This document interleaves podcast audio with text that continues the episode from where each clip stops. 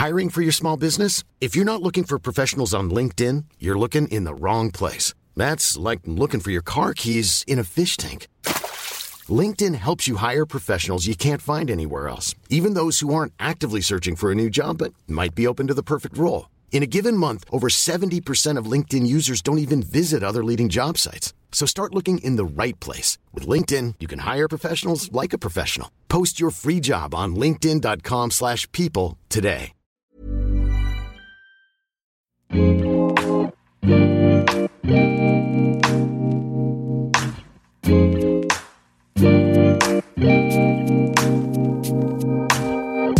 à tous, bienvenue sur le comptoir de la psychologie. Aujourd'hui, on se retrouve pour parler d'un nouveau sujet, c'est celui de la dépression. Donc encore une fois, un, sujet qui peut concerner malheureusement de nombreuses personnes et qui est pas quelque chose de rare dans notre société. Et je trouve qu'on est toujours un petit peu euh, interrogé par rapport au paradoxe entre une augmentation des traitements, donc des antidépresseurs, des psychotropes, et une augmentation, je trouve, actuellement des pathologies dépressives. Donc encore une fois, c'est toujours délicat cette question-là parce que est-ce que la dépression a toujours autant existé mais on n'en parlait pas? Et je pense que c'est aussi le cas. Ou est-ce qu'aussi on est dans une société où euh, les pathologies dépressives euh, évoluent beaucoup?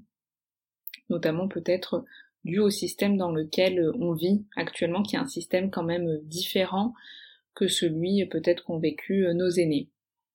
En tout cas, est-ce que la dépression est plutôt euh, une maladie ou alors euh, c'est un symptôme, c'est aussi ça que, que je viens interroger et je pense que vous entendez le fil conducteur aussi euh, de tous mes échanges par rapport à ça parce que je pense que c'est des questions qui sont primordiales quand on s'intéresse bah, aux, aux, symptômes, aux maladies, c'est dans quel champ on se situe et donc dans quel champ on rencontre l'autre.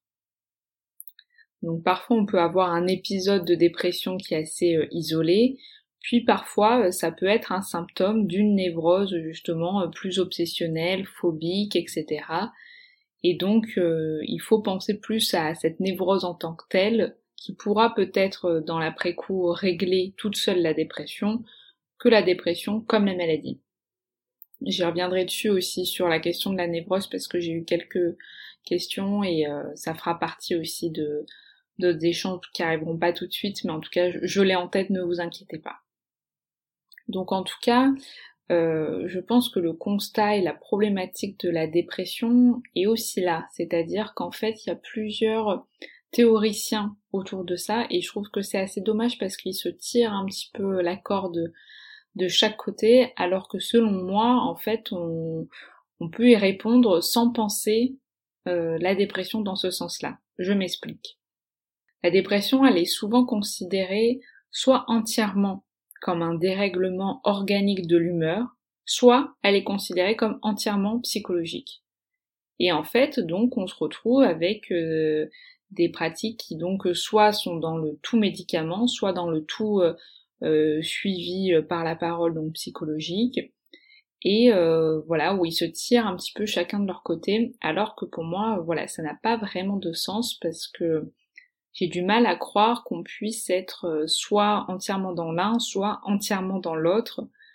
Mais euh, j'imagine que ce qui crée la dépression, c'est peut-être la coexistence des deux. Que l'un crée l'autre ou inversement. À la limite, en plus, je suis pas sûre que ça aide forcément à penser et à aider les personnes qui en souffrent. Mais bon, ça c'est un avis personnel. En tout cas, la dépression, c'est une maladie. C'est pas un manque d'impulsion ou un laisser-aller, c'est vraiment quelque chose qui euh, va au-delà de simples cafards qu'on peut vivre tous euh, à certains moments donnés. Et je pense que ça, c'est une étape qui est quand même primordiale pour, pour quand on veut penser à la dépression, c'est de l'accepter aussi comme une maladie, comme on peut en être touché euh, par d'autres. Je pense que être en dépression, du coup, ça dérègle nos fonctions, d'un point de vue organique, et inversement, ce dérèglement crée le mal-être installé, et que les deux peut-être s'entretiennent, ce qui peut provoquer certaines difficultés à sortir de la dépression, surtout si on s'attache encore une fois à une seule origine. Je pense que quand on est bloqué dans l'un ou l'autre, ça aide pas forcément à avancer. Par exemple, quand il y a un gros ralentissement euh, psycho et moteur, je pense que l'aide des médicaments permet quand même de relancer une, euh, activité, une réactivité, pour pouvoir après de nouveau penser à ce qui se passe euh, psychologiquement au niveau de la souffrance. Parce que si en fait on est autant ralenti par la dépression, on n'a même pas l'énergie et la pulsion de penser à ce qu'on vit.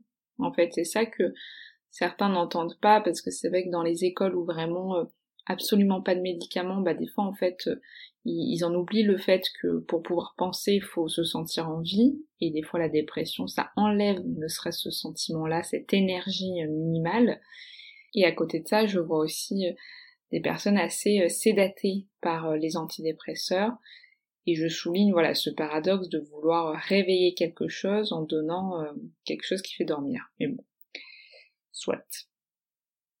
Je pense qu'en tout cas, euh, d'un point de vue peut-être génétique, il peut y avoir des familles qui sont plus touchées par la dépression. C'est possible, je sais pas, hein, je m'y connais pas vraiment, mais que la constitution du cerveau euh, ait plus tendance à créer euh, une réponse dépressive chez certaines personnes que d'autres, et donc ça permet des dérèglements souvent plus rapides et en tout cas euh, des personnes ont des réponses plus dépressives à certaines situations. Puis je pense qu'aussi il y a des situations, il y a des environnements et des façons de vivre les choses qui sont aussi plus dépressiogènes.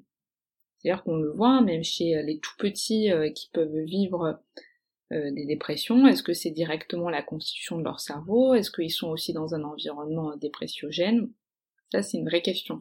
Après c'est vrai que la dépression en tant que telle chez le bébé, chez les enfants, c'est un sujet qui est assez euh, tabou, je trouve. Mais euh, je ferai un moment, je pense, même une saison entière sur euh, la psychologie chez les enfants. pas tout de suite encore, mais je pense que c'est intéressant et peut-être que j'y reviendrai aussi sur ces premières années de vie et aussi donc sur peut-être la dépression. Parce que c'est tabou, je, je pense qu'en fait c'est c'est tellement déstabilisant de penser autant au monde psychique chez les bébés et à tout ce qu'ils peuvent vivre que des fois ça, déracine un peu. Je sais pas si vous voyez ce que je veux dire.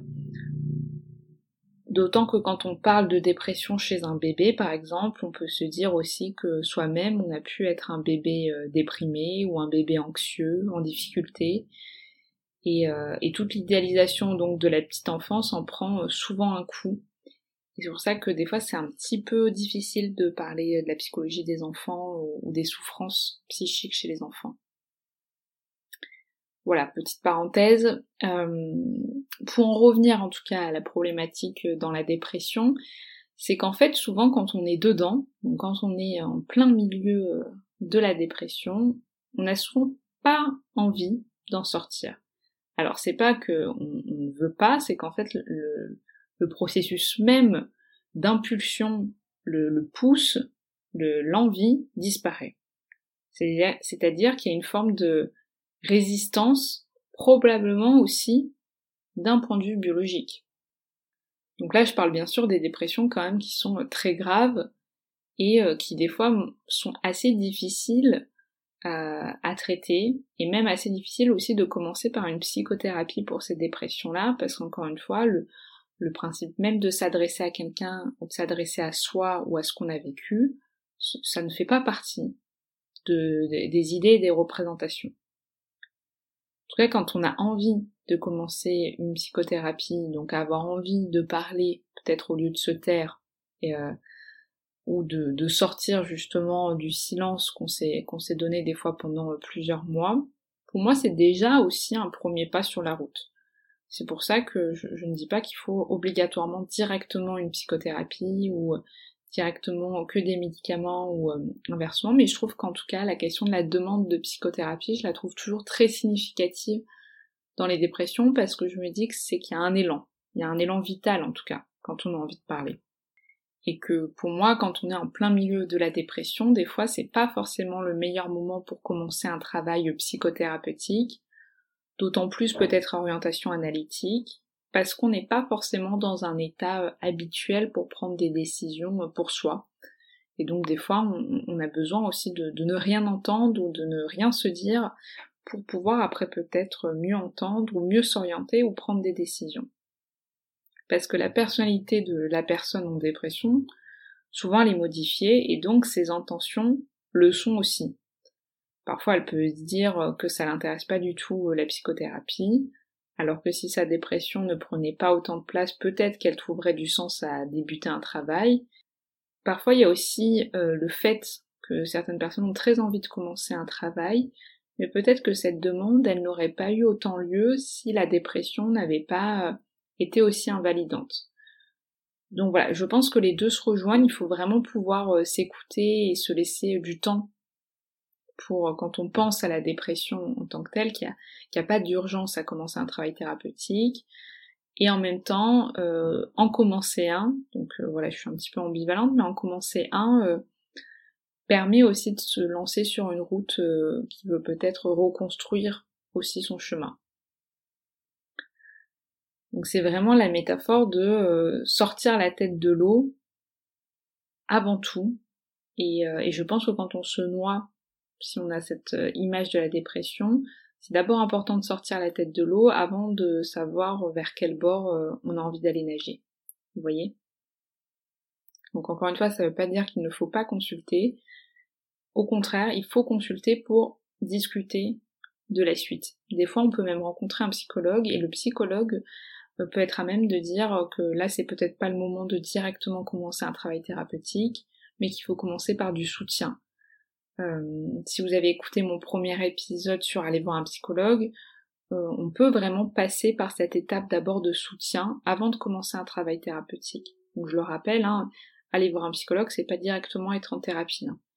On peut aller voir un psychologue et commencer à discuter et à parler de tout ce qu'on est en train de vivre. Et ça, vraiment, pour moi, c'est c'est vraiment indispensable euh, quand on quand on est dans des dépressions importantes. Et après, peut-être démarrer ou pas un travail thérapeutique. Donc se sentir écouté, accompagné est nécessaire et après prendre la décision avec le thérapeute si on s'engage sur un travail peut-être plus profond. Le problème c'est que souvent quand la crise dépressive est passée, euh, les personnes euh, ne continuent pas nécessairement le chemin du travail sur soi, alors que c'est euh, quand la crise passe que les choses, selon moi, peuvent commencer aussi à être attaquées peut-être de façon plus en profondeur, et qui feront qu'il y aura sûrement euh, peut-être pas de seconde crise. Alors c'est vrai que j'ai pas commencé par m'attarder sur les critères de la dépression, parce que ça me semble assez euh, accessible facilement pour tous, euh, et, si ça vous intéresse, je pense que vous pouvez vite avoir un peu une liste euh, exhaustive de tout ce qui peut faire euh, penser à la dépression. Moi j'avoue que bon si vous suivez un petit peu mes épisodes depuis un moment, les critères c'est pas ce qui m'intéresse le plus. J'en parle jamais bien en plus, donc je, je m'y attarde pas trop. Et puis là voilà, dans, dans ce cas-là, je pense qu'il n'y a pas forcément besoin d'être psy pour reconnaître ou peut-être se reconnaître en dépression. Euh, mais en tout cas, voilà, grossièrement, hein, tout ce qui est euh, euh, symptômes autour du sommeil perturbé, de l'appétit, de l'isolement, une fatigue peut-être excessive, même des idées noires, se dire qu'on n'en vaut pas la peine, que notre vie est ratée, qu'on sert à rien, tout ça. Enfin, c'est quand même des signes qui alarment sur le fait que on est peut-être en train d'être soit en dépression, soit d'y entrer, soit peut-être après d'y échapper, mais en tout cas c'est des signes qu'il faut pouvoir euh, reconnaître. Mais euh, voilà, moi je, je, m'y attarde pas trop parce que voilà, encore une fois, j'évalue jamais les personnes euh, avec des critères diagnostiques, mais, mais si vous êtes intéressé, vous pouvez aller lire directement dessus. De mon point de vue, moi je vois vraiment la dépression comme bah, en fait au sens brut du terme. Je ne sais pas si vous avez déjà remarqué, mais quand on dit euh, dépression, on peut le séparer en deux mots. Donc il y a dé et pression. Et pour moi, c'est exactement ça en fait. C'est on n'a plus de pression. Le pneu est totalement dégonflé. Faut voir vraiment la pression au sens de ce qui pousse. Et là, la vie, ben, c'est éteint. Il y a une perte du plaisir à vivre. Et encore une fois, c'est très différent du euh, cafard, du blues, de la tristesse. Et euh, la tristesse, c'est aussi différente la tristesse de la dépression et de la dépressivité. C'est-à-dire qu'on peut tous être tristes, mais on ne peut pas tous être en dépression. On peut tous avoir des moments de déprime, mais on n'est pas tous en dépression. Parce que lors de la dépression, être triste, c'est vraiment être dans un puits qui donne l'illusion qu'il n'a aucun fond. C'est-à-dire que le fait de rebondir ne fait même pas partie des préoccupations parce qu'on est, juste dans ce creux. Et, ça inhibe énormément au sens où c'est euh, très paralysant. Euh, et, parfois, par contre, on peut vivre un, sentiment dépressif, un moment dépressif. Euh, sur, mon épisode, voilà, sur euh, la psychopathologie, la folie, j'explique justement cette différence de référence euh, de palette. Donc c'est-à-dire on utilise tous des couleurs un petit peu différentes de défense. Et, euh, des fois, ben, on a plus tendance à se déprimer face à certaines situations, alors que peut-être d'autres vivront la même situation et se sentiront plus en colère ou vont plus être agressifs, par exemple. donc on peut être traversé, en tout cas, par ces moments-là, par ces, ces aspects plus dépressifs sans pour autant s'installer dans une dépression. Parce qu'encore une fois, il y a plusieurs niveaux de dépression. Il y en a des très graves, il y en a des moins invalidantes, des plus silencieuses. Des fois, on croit être quelqu'un, par exemple, de très anxieux, mais en fait, on est déprimé. Ou alors, des fois, on est dans une suractivité qui, en fait, vient masquer une dépression.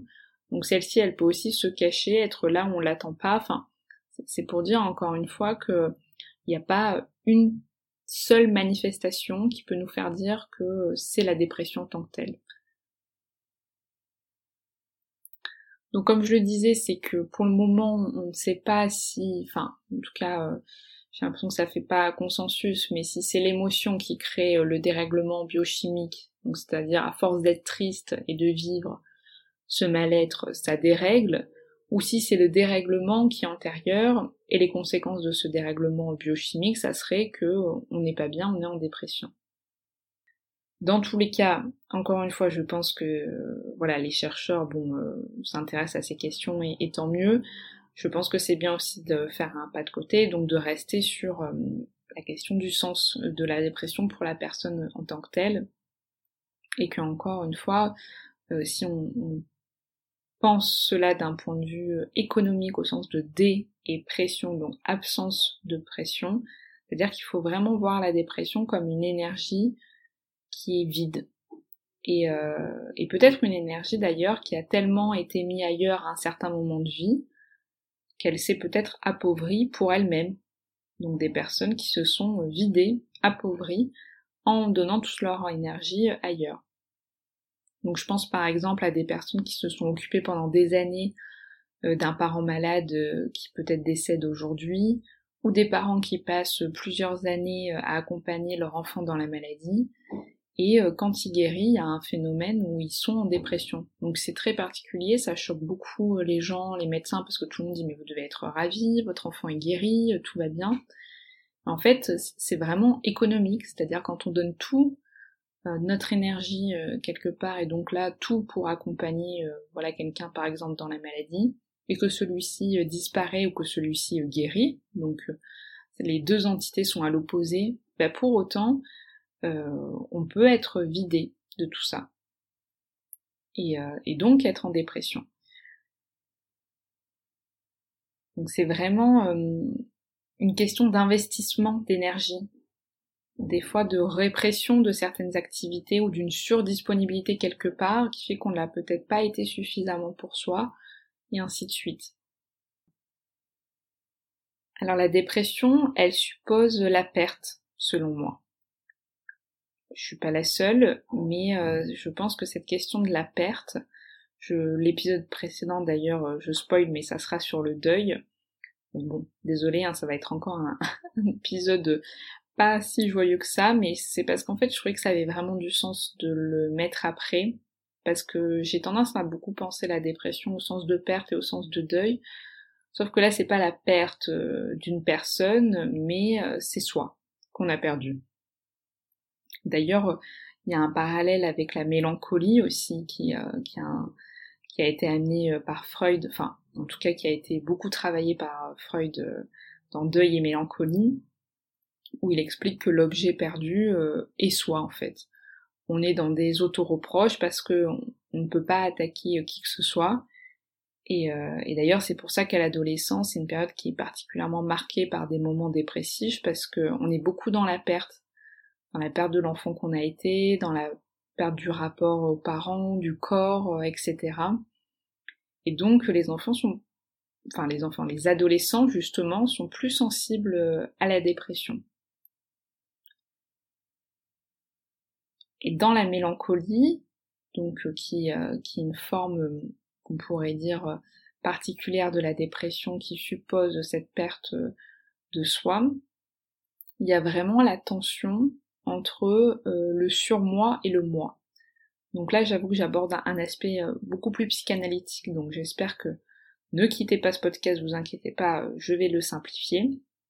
Donc le surmoi, c'est quelque chose qui a été pensé en psychanalyse par Freud, c'est une conscience morale, c'est-à-dire que ça représente nos interdits euh, parentaux qu'on a intériorisés euh, enfant, par exemple, c'est ce qui permet de ne pas faire que des conneries, mais c'est aussi euh, l'idéal qu'on a intériorisé.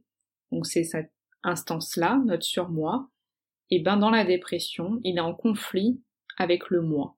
Et le moi, c'est notre monde interne conscient qui est en lien avec la réalité. C'est notre chez nous interne. Donc ce surmoi, nos références donc intériorisées sur la vie, sur les interdits, etc., passent leur temps à dire au moi qu'il est nul. Donc c'est-à-dire qu'au sein même de notre chez nous intérieur, il y a cette petite voix qui dit qu'on est un peu une merde. Désolée pour, pour le mot, mais c'est vraiment ce que peuvent ressentir les gens qui sont dans des dépressions importantes. Euh, et donc dans une mélancolie. C'est d'être dans cette auto-reproche comme s'il y avait vraiment euh, un idéal qui leur tapait derrière la tête en permanence pour leur dire qu'ils ne font pas assez bien et que en ce moment euh, tout ce qui se passe ne va pas, que leur vie est ratée, etc. C'est pour ça qu'il y a vraiment quelque chose de euh, très rapproché aussi entre deuil et dépression, sauf que voilà, ce qu'on a perdu, c'est c'est notre soi, c'est notre estime aussi, notre plaisir à vivre, à être nous-mêmes, et, euh, et donc notre chez nous intérieur qui est dynamique. C'est vraiment une conception que, que je trouve intéressante parce que quand on rencontre des personnes en dépression, on a vraiment l'impression qu'ils ont perdu quelqu'un. Donc ce qui peut être le cas, hein, il y a des personnes qui sont en dépression suite au, décès d'un de leurs proches, mais ce quelqu'un, à ce moment-là, c'est eux. Ils peuvent d'ailleurs expliquer comment ils étaient avant, les traits de personnalité qui les caractérisaient, des souvenirs. C'est comme si tout ça s'était perdu, qui devait faire le deuil de cette partie d'eux-mêmes. C'est sur ça que je trouve que le lien entre dépression et deuil est assez significatif. Et d'ailleurs, il y a souvent, encore une fois, des dépressions, donc je disais chez les adolescents parce qu'ils sont beaucoup dans la perte, mais on voit qu'il y a beaucoup de dépressions aussi réactionnelles suite à, à un licenciement ou alors euh, un couple qui se sépare auquel la personne s'était peut-être beaucoup identifiée de façon identitaire, et donc il y a un deuil de cette partie de soi. Quand on perd euh, voilà euh, un conjoint, euh, on, perd quelqu'un, mais des fois on perd aussi une partie de soi, comme dans, dans un travail si on avait beaucoup idéalisé et qu'on se fait licencier, etc.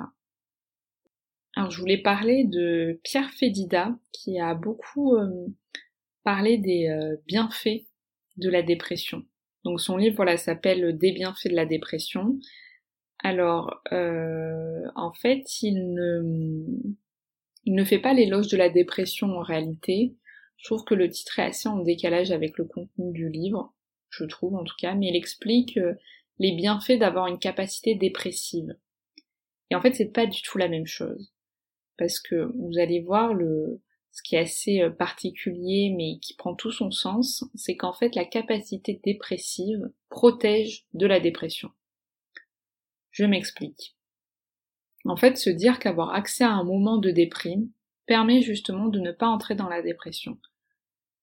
Parce qu'en fait, je pense que c'est quand même assez euh, primordial de se dire qu'on n'est pas euh, dans le monde des bisounours, on peut avoir tous des moments difficiles et ça fait partie de la vie. Et en fait, d'avoir des moments de creux, des moments où on ne se sent pas bien vis-à-vis de ça, c'est important de les vivre parce que ça nous protège de la dépression qui, elle, justement, des fois, euh, est présente parce qu'on s'est peut-être pas suffisamment autorisé euh, à avoir ces moments de vide.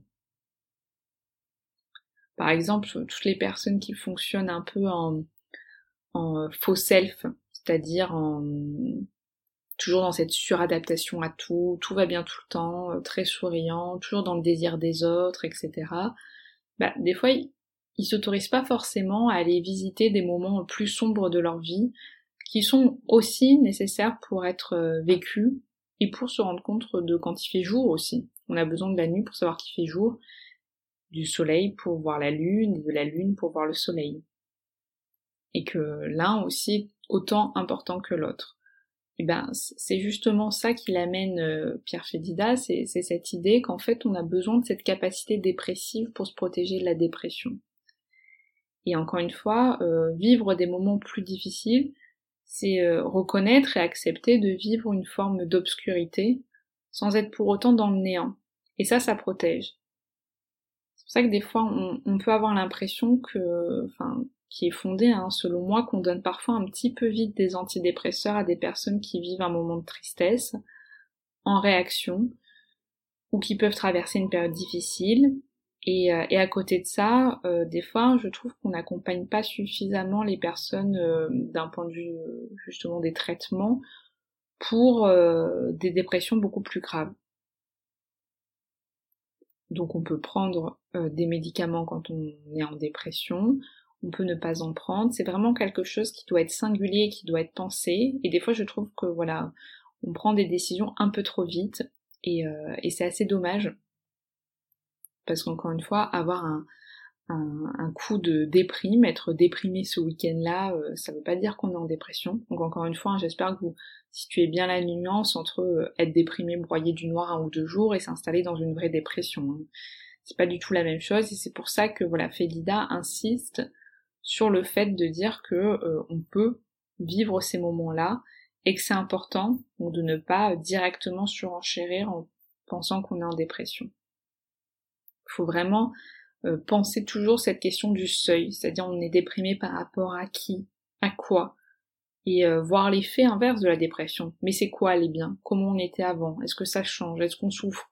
Tout ça, c'est des questions qui sont pour moi très importantes pour penser la dépression de l'un, sa dépression et la dépression en tant que phénomène euh, sociétal aussi. En tout cas, la dépression, c'est quand même quelque chose qui s'accompagne bien, je pense. Et ça, c'est important de, s'en souvenir. C'est quelque chose qui, euh, qui s'installe euh, parfois vite, mais qui se désinstalle aussi rapidement, si en tout cas c'est bien pensé. Surtout quand on a, on est dans cette liaison potentiel de médicaments et de psychothérapie. Ça permet vraiment de retrouver une forme de souplesse. C'est selon moi un peu illusoire de penser qu'un médicament peut réparer euh, ce qu'on vit euh, psychiquement. Ou alors limite ça me déprime si on est constitué comme ça que juste on, peut être réparé euh, dans nos souvenirs, nos mémoires, nos souffrances par des médicaments, mais bon. Voilà, c'est encore une fois mon avis mais je pense que voilà la liaison entre les deux est vraiment importante et de s'intéresser à ce qu'on vit. Parce que justement la dépression c'est être éteint d'un point de vue de la vie, de la pulsion. Et donc la rallumer c'est quand même euh, le plus important. Souvent ce qui est assez particulier c'est que la personne euh, qui est en dépression elle veut souvent retrouver sa personne d'avant. Donc elle vient chercher chez le thérapeute euh, de la rendre comme avant encore une fois, sur ça que je parle du, euh, du, deuil, parce que moi, il y a vraiment des personnes qui me disent, bah, j'étais comme ça, euh, j'avais ci, j'ai perdu ça, euh, avant j'étais toujours contente quand on allait faire du vélo, maintenant ça me parle plus, enfin, beaucoup de gens donc demandent à ce qu'ils retrouvent cet état-là. Encore une fois, si vous avez écouté mon épisode sur la guérison, je pense que c'est important de sortir de cette idée d'effacer les expériences subjectives.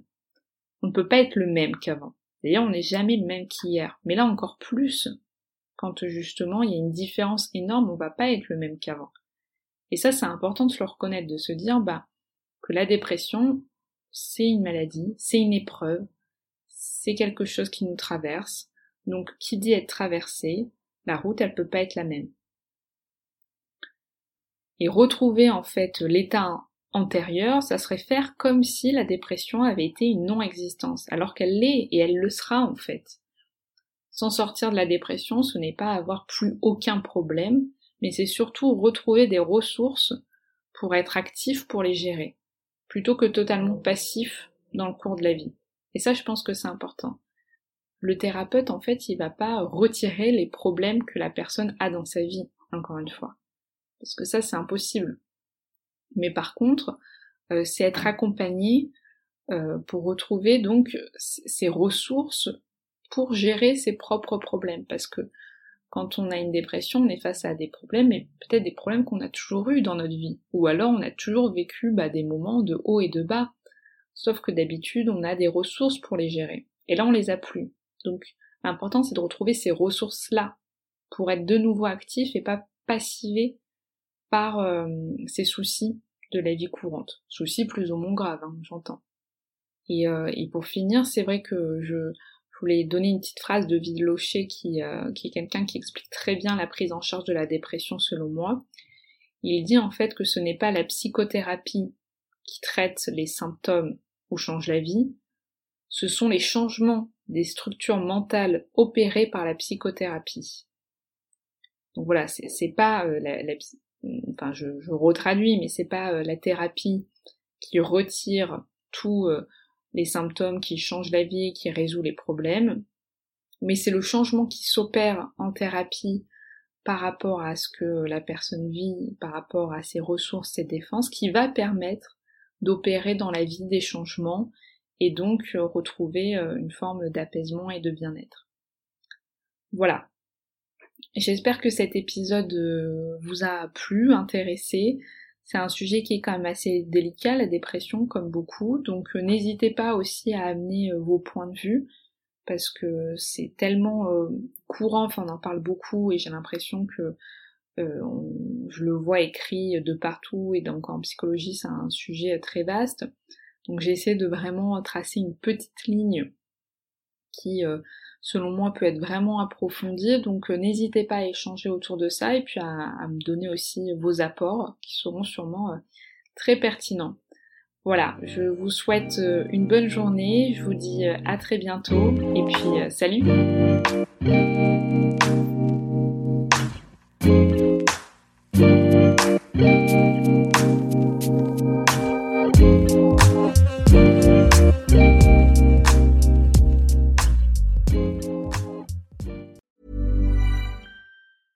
Flexibility is great. That's why there's yoga. Flexibility for your insurance coverage is great too. That's why there's United Healthcare Insurance Plans. Underwritten by Golden Rule Insurance Company, United Healthcare Insurance Plans offer flexible, budget friendly coverage for medical, vision, dental, and more. One of these plans may be right for you if you're, say, between jobs, coming off your parents' plan, turning a side hustle into a full hustle, or even missed open enrollment. Want more flexibility? Find out more about United Healthcare Insurance Plans at uh1.com. Even on a budget, quality is non negotiable. That's why Quince is the place to score high end essentials at 50 to 80% less than similar brands. Get your hands on buttery soft cashmere sweaters from just 60 bucks, Italian leather jackets, and so much more. And the best part about Quince, they exclusively partner with factories committed to safe, ethical, and responsible manufacturing. Elevate your style without the elevated price tag with Quince. Go to quince.com slash upgrade for free shipping and 365 day returns.